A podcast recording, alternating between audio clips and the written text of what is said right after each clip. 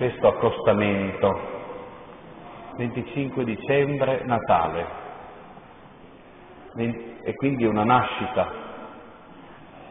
E poi, giusto per stare allegri, il 26 dicembre ricordiamo Santo Stefano, il primo martire, e quindi ricordiamo una morte.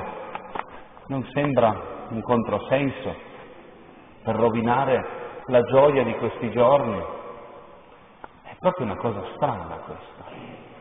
Però, se andiamo a riflettere un po' profondamente, non è così strano, perché per Dio quella nascita è stata come morire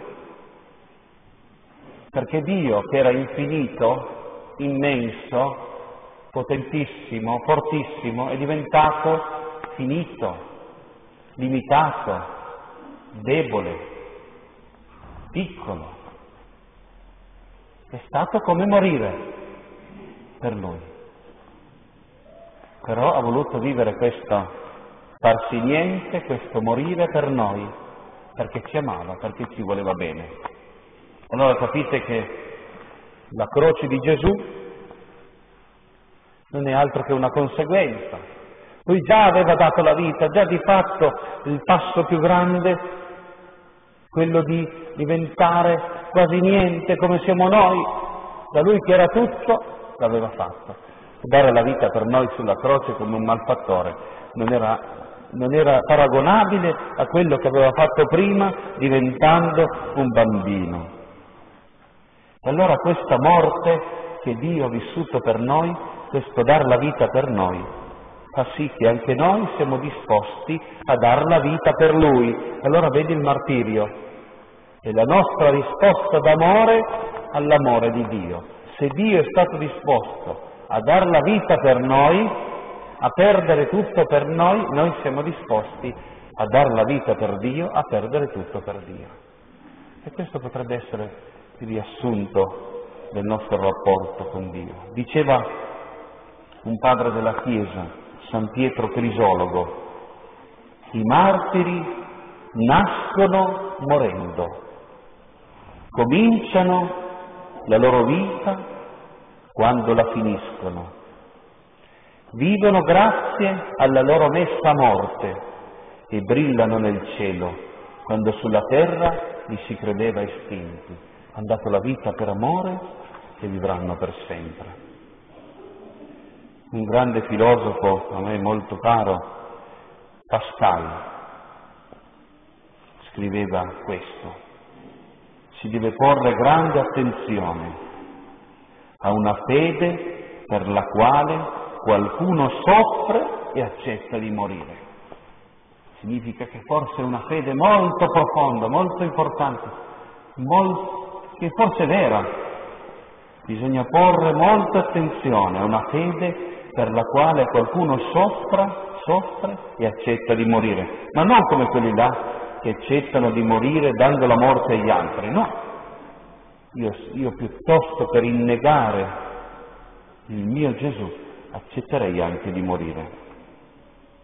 Gesù è stato il primo che ha dato la vita per testimoniare la verità lui era venuto a raccontarci delle cose meravigliose, come è fatto Dio, come siamo fatti noi, eccetera.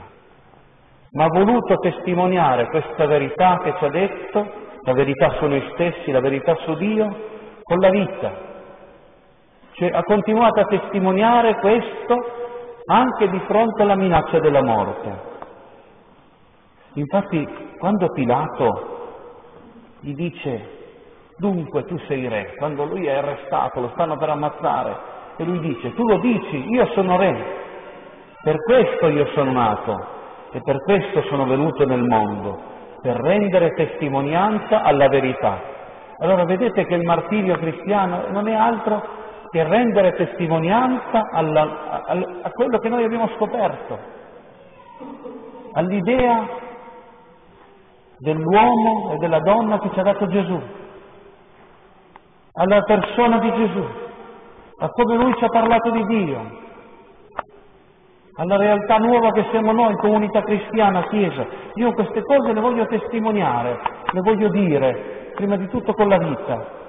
e sono disposto a dirle anche se mi volessero ammazzare, anche se mi volessero far star zitto, io continuerei a dirle rischiando anche la vita. Capite? È quello che ha fatto Gesù, è quello che dobbiamo essere disposti a fare noi. Quando Gesù ci dice se qualcuno mi vuole seguire, prenda la sua croce e mi segua. Vi ricordate quella frase di Gesù? Che cosa vuol dire? Vuol dire devi essere disposto a dar la vita sulla croce come l'ho fatta io. Devi essere disposto anche a morire per me. Speriamo che non sia necessario. Speriamo che gli altri accettino la tua testimonianza senza bisogno di ammazzarti. Speriamo che, o, o almeno che ti rispettino, ti rifiutano ma non ti uccidono. Ma se fosse necessario ti dicessero rinnega Gesù, tu dici no, no, io darei anche la vita piuttosto che rinnegare Gesù. E allora dobbiamo essere testimoni del Vangelo senza tollerare compromessi. Non è escluso che questa nostra testimonianza sfoci, se Dio vuole, nella morte fisica, visto che Gesù è stato il primo a dar la vita per noi. Ecco qui, viene fuori una morale meravigliosa non è la morale dei dieci comandamenti, dei no, delle proibizioni, ma è una morale imprevedibile, dove non sai cosa Dio ti possa chiedere, dove ti sembrava che la vetta fosse quella, arrivi in cima a quella vetta e vedi che devi andare a una vetta più alta, è una morale dove Dio ci chiede sempre di più, però ci dona anche sempre più grande gioia. La vita cristiana è meravigliosa, anche se è imprevedibile. La vita cristiana ci chiede tutto, ma ci dona molto di più. Allora non è una, una serie di proibizioni noiose, ma è una, è una serie di imprevedibili volontà di Dio. Buona avventura a tutti.